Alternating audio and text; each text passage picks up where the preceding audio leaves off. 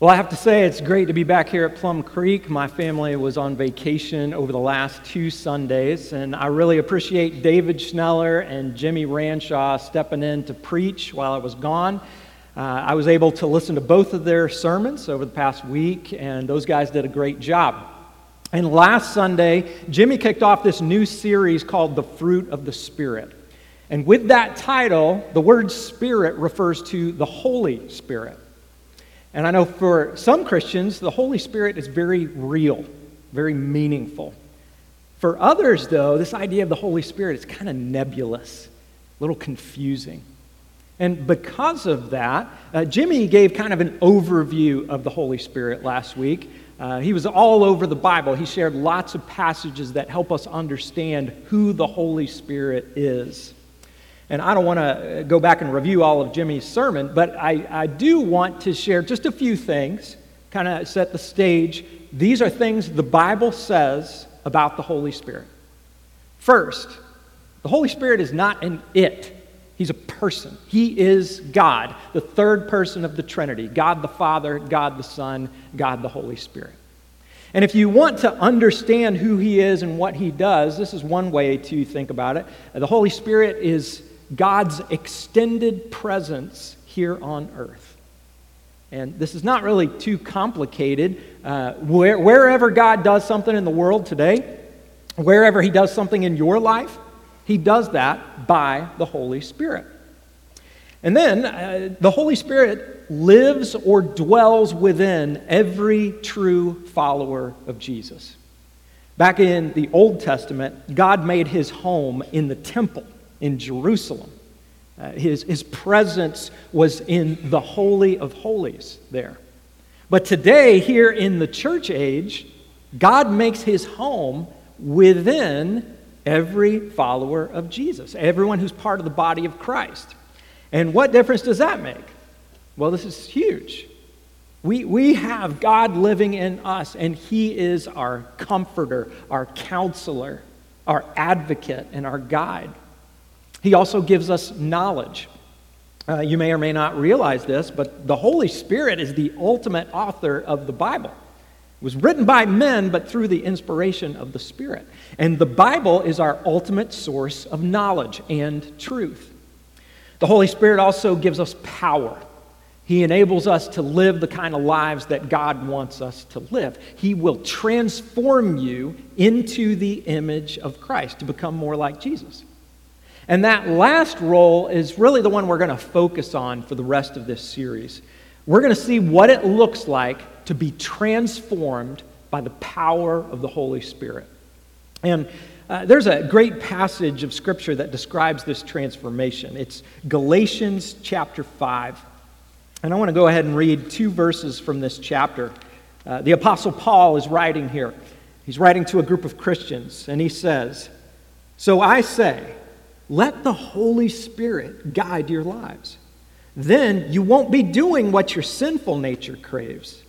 The sinful nature wants to do evil, which is just the opposite of what the Spirit wants. And the Spirit gives us desires that are the opposite of what the sinful nature desires. These two forces are constantly fighting each other, so you're not free to carry out your good intentions. So you see what's happening here. Even after you give your life to Jesus, after your sins are forgiven and you become a new creation in Christ, there is still a struggle going on. There, there is a battle because there's a part of you that wants to follow your own desires instead of following God's desires. And that's exactly why we need the presence of the Holy Spirit working inside of us. The Holy Spirit wants to transform you so that you become more like Jesus. He has the power to do that, and He wants to do that. But you have to let Him. You've got to allow Him to work. Every single day, you have to make the conscious decision to surrender to the Spirit. We just read this in Galatians 5:16. So I say, let the Holy Spirit guide your lives. Let that happen. In other words, you have a choice. You can allow the Spirit to do His work, but you can also resist Him. That's why Paul says over in 1 Thessalonians chapter 5, do not stifle the Spirit. Don't, don't put your own desires above his desires. Pursue God above all else. Let Jesus be your king. Allow the Holy Spirit to work on your heart, even when that work is painful or humbling or scary. If you allow him to work, you're going to be transformed. You will become more like Jesus. And other people will see that change taking place. They'll see the fruit of the Holy Spirit in your life. And what does that fruit look like? Well, that's what we see in Galatians 5. And I'd like to, to read this here Galatians 5, verses 22 and 23. And I want to ask you to read along with me. And this time I don't mean read along silently. Let's read this out loud together. Galatians 5 22 and 23 says, But the fruit of the Spirit is love, joy, peace, patience, kindness, goodness, faithfulness, gentleness, self control. Against such things, there is no law. Great. So, there you go, the fruit of the Spirit. And if you've been around church for a while, you're familiar with this list. As a kid growing up in church, you might memorize this list. In fact, over in Kidstown, just this summer, our Plum Creek kids have been singing a song that's about the fruit of the Spirit. And hopefully, we'll get to hear some of them sing in here before the end of this series. Now, over the next few weeks, we're going to drill down on each of these character traits. And, and we'll start doing that today, but before we get there, I want to point out something important. Look at the, root, the word fruit in verse 22. That, that word is singular, it's not plural. It's the fruit of the Spirit, not the fruits of the Spirit. So don't picture this as a bowl of different kinds of fruits apples, oranges, bananas, whatever. Uh, the picture is more like a bunch of grapes. Each individual grape comes from the same vine. And why is that important? Well, it's important because we should expect to see all of these qualities growing in every follower of Christ. So we shouldn't say, well, I, my joy is really growing right now, but my self control is not growing at all. That's not how it's supposed to work. As we allow the Holy Spirit to transform us, all of these character traits will grow from the same vine. That's all part of the fruit of the Spirit. Now, at the same time, it is helpful to look at each of these qualities individually. Uh, and today, we're going to focus on the first two, or we're, we're going to focus on just two, and we'll start with love. And it's no accident that Paul begins this list with love. And if you look at the teaching of Jesus or you look at the, the Bible as a whole, it's very clear that love is at the very center of who God wants us to be. Over in 1 Corinthians, Paul said, Let all that you do be done in love. The Apostle John said, Anyone who does not love doesn't know God, for God is love. And then Jesus himself said, The two greatest commandments, the two most important things that we need to do in life are number one, love God with all of your heart, soul, mind, and strength. And number two, love your neighbor as yourself. You may have heard that 1 Corinthians 13 is the love chapter of the Bible. And that chapter begins with several strong statements. And again, this is Paul writing here, and he says, If I could speak all the languages of earth and of angels, but didn't love others, I would only be a noisy gong or a clanging cymbal. If I had the gift of prophecy, and if I understood all of God's secret plans and possessed all knowledge, and if I had such faith that I could move mountains, but didn't love others, I would be nothing. And if I gave everything I have to the poor and even sacrificed my body, I could boast about it, but if I didn't love others, I would have gained nothing. So, this is a very big deal. If we don't get love right, we don't get anything right. And listen, uh, love can't be just a concept that we know in our heads or a feeling that we have in our hearts. If, as a church, all we do is talk about love, we're not getting it right. If all we do is read about love in the Bible, we're not getting it right. Love has to show up in our actions, has to show up in the way that we live. And that's why we need to look at one more fruit from this list. In addition to love, we got to grow in kindness. If we read one more verse in 1 Corinthians 13, here's what we find Love is patient and love is kind. Now, we'll talk about patience in a couple weeks, but as we see here in this verse, love and kindness go hand in hand. And that, why would that be? What is kindness? Well, I could give you several different definitions, but here's the one we'll use today. Kindness is love in action. When you really love someone, it's not just an inward thing. You express that love through kind actions. So if the Holy Spirit is transforming your life from the inside out, what are we going to see? We're going to see that you're starting to love others in the way that Jesus loved.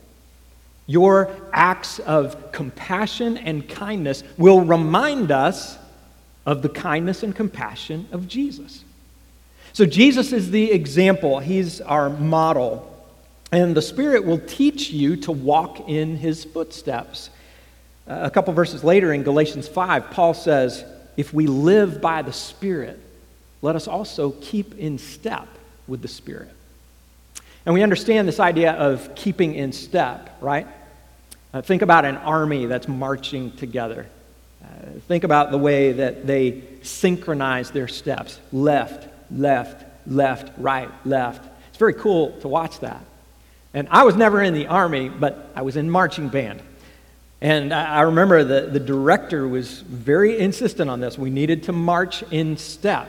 And I can remember looking at the person in front of me, watching their steps, and sometimes I would be a little off. And so I would do this little stutter step to get back in line. And the reality is, if we try to follow the example of Jesus by the leading of the Holy Spirit, we're going to have to do that little stutter step, step just about every day because we don't get it right all the time. That's why it's important to stay in close relationship with the Spirit, listening to Him speak to us through His Word, praying and asking Him for help. You ask Him for the ability to love God better, love others better, not just when it's easy, but when it's difficult too. So let's get real for a second. I know from experience that it's very easy to listen to a sermon and nod your head and agree, and then walk away and do absolutely nothing with it. You know, it's even easy to preach a sermon and walk away and do nothing with it. Like I said, though, we can't just talk about this. We've got to get it right. We need to grow in love and kindness because when people look at the church, they need to see Jesus. So, in our last few minutes together, I, I want to be very practical. Uh, if you are a follower of Christ, I want you to know the Holy Spirit will lead you and guide you to love like Jesus this week in some very specific ways. And I know this, this can be overwhelming, this, this idea of trying to love like Jesus. I mean, what kind of example did he set? Remember uh, uh, this quote from Jesus. He said, Greater love has no one than this, that someone lay down his life for his friends. That's what kind of love he had. That's exactly what he did. He laid down his life. He, he sacrificed his life on the cross. He paid the penalty for our sins. He made it possible for us to have a restored relationship with God and live with him forever. That's the example. And that's a tough act to follow. And the truth is, there are ways uh, in which we will never be like Jesus. His love is always going to be greater than our love. But don't let that be an excuse because the Spirit can still grow this love in you, and, and God can do amazing things through you. So uh, let's get specific about this. I want to give you three ways that you can expect the Holy Spirit to lead you this week. And you got to decide will you stifle or resist the Spirit, or will you follow? So here's, here's the first one. First, the Holy Spirit will lead you to love the person that God puts in your path. And a lot of times, this is someone you already know. Maybe it's someone you work with, someone you go to school with. Maybe it's someone in your circle that is currently far from God, someone who needs to find a life changing relationship with Jesus. So, are you looking for that person? Are you looking for opportunities to share God's love with that person? Are you praying for those opportunities? Because when you pray, the Holy Spirit will lead you to an open door. In fact, this is where I have a suggestion. Uh, this, is, this coming Saturday here at Plum Creek, we're hosting an event called Man Up. And uh, a lot of you know what this is. We, we tried to do it back in May, and because of the weather, we had to postpone it. Um, but a bunch of guys are getting together to hang out and do a bunch of stuff that many guys like to do. Uh, there's going to be axe throwing, uh, a handgun range, a mechanical bull. We're going to eat a bunch of meat, lots of good stuff. We'll also hear a few men talk about what's important in life. So, if you know a man who needs to take a step closer to Jesus, this is an opportunity. Invite him to this event. Uh, give him an invite card. Send him to plumcreek.org slash man up. Make sure that he gets signed up. And, and don't drag your feet on this. We need everyone to sign up today. If you need an invitation, you can pick one up at the table on your way out. But this is just one suggestion. This, this will happen all the time. The Holy Spirit will lead you to an open door to show God's love to a person that He puts in your path. Here's a second way that the Holy Spirit will lead you this week He'll lead you to love the person that God puts on your heart. You know what I'm talking about here? Maybe you learn about someone who is in need, uh, someone who's suffering and your heart just goes out to that person and you feel like you need to do something. Well, when that happens, when you feel that pull on your heart, there's a good chance that the Holy Spirit is leading you to take action. I have another suggestion for you. I'm sure we've all heard about the flooding in eastern Kentucky. Man, that's, that's been such a tragedy. Uh, so many people have lost their homes, uh, many people have died. And it could be that you've already done something to help.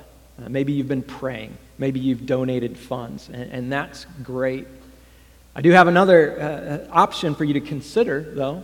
This coming Friday, August 12th, a group from Plum Creek is heading down to Breathitt County to serve in flood relief with uh, a group called Samaritan's Purse. And this will be just a day trip. This group will meet here at 5 a.m., and they'll go work, and then they'll be back about 7 p.m.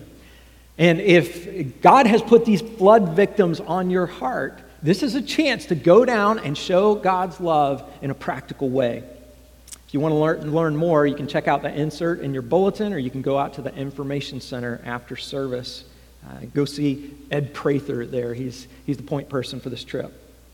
But again, that's just one suggestion. And the truth is, as you surrender to the work of the Holy Spirit, God will surprise you.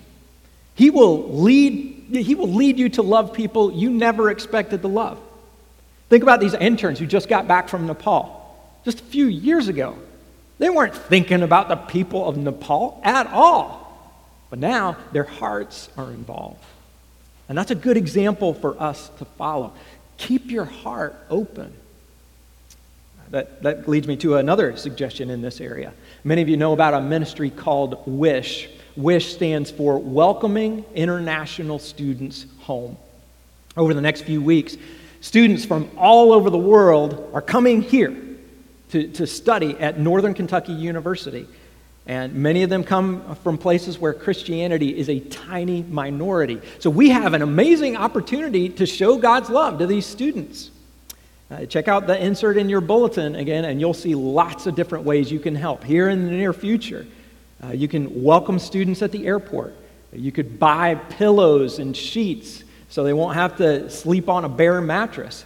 You could also come this Wednesday night At the Life Center, we're going to be uh, packing uh, welcome kits for these students.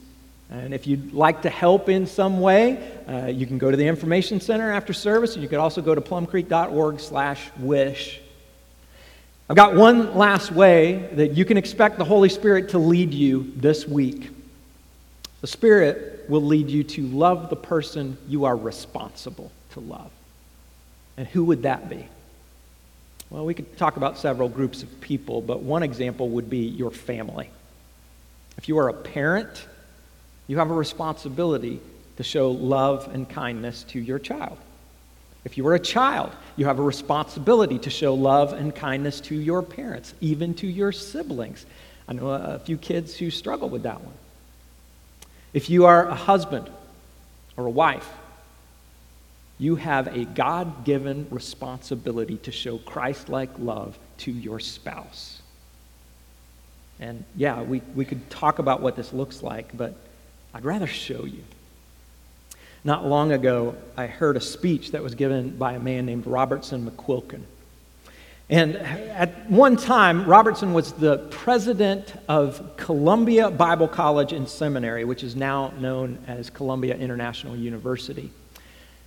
And Robertson resigned from his position as president because his wife, Muriel, was diagnosed with Alzheimer's disease.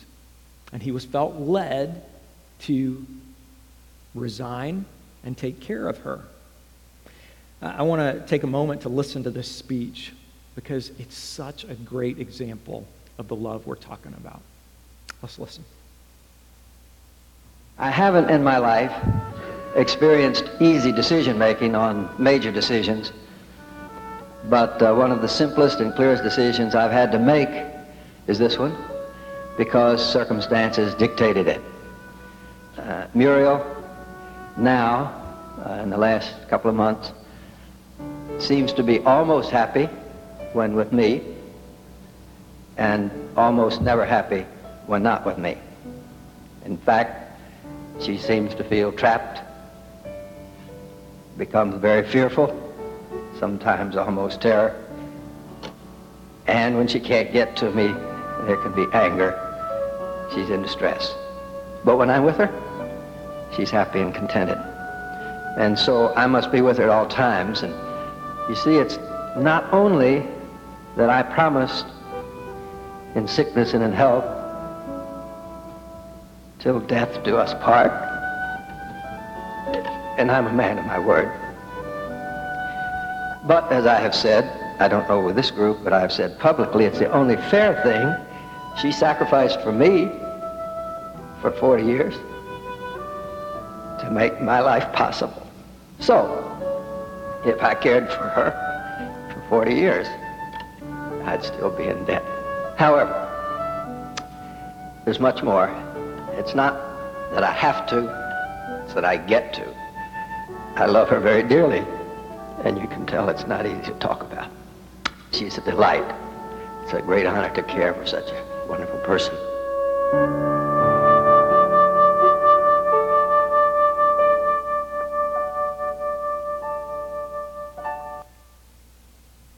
I was so moved by that. Robertson left his old life to take care of his wife. And what did Jesus say? Greater love has no one than this, that someone laid down his life for his friends. This is where the Holy Spirit will lead you. He will lead you to a Christ like love and kindness. And if you follow his leading, you know what you end up with? You end up with joy. But I'm getting ahead of myself there. We'll, we'll talk about joy next week. For now, let's pray that the Holy Spirit will help us walk in the footsteps of Jesus and show his kind of love and his kind of kindness. Father, I thank you so much for your word. Thank you for Jesus, and I thank you for your spirit. Lord, we have trouble surrendering, but I pray that you'd help us to do that so that we can be full of a Christ like love and kindness and help others see what it means to be changed by you. You would help us bring you glory. I pray this in Jesus' name. Amen.